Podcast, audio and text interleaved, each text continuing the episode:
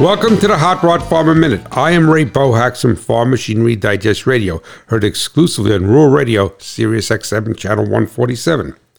Ohm's law states that volts times amps equals watts. Watts are the unit of measure that, in practical terms, identifies the work the electrical device can perform. If a well pump is running on 220 volts and is drawing 10 amps, then it is consuming 2,200 watts of energy. The number of watts stays constant even if the voltage goes lower or higher. If the power company is supplying 240 volts, instead the current draw would only be 9.16 amps. You buy electricity in watts, so the cost to run the pump will not change, but the motor will run cooler when it draws less amperage. Agriculture runs on machinery, profits on reliability.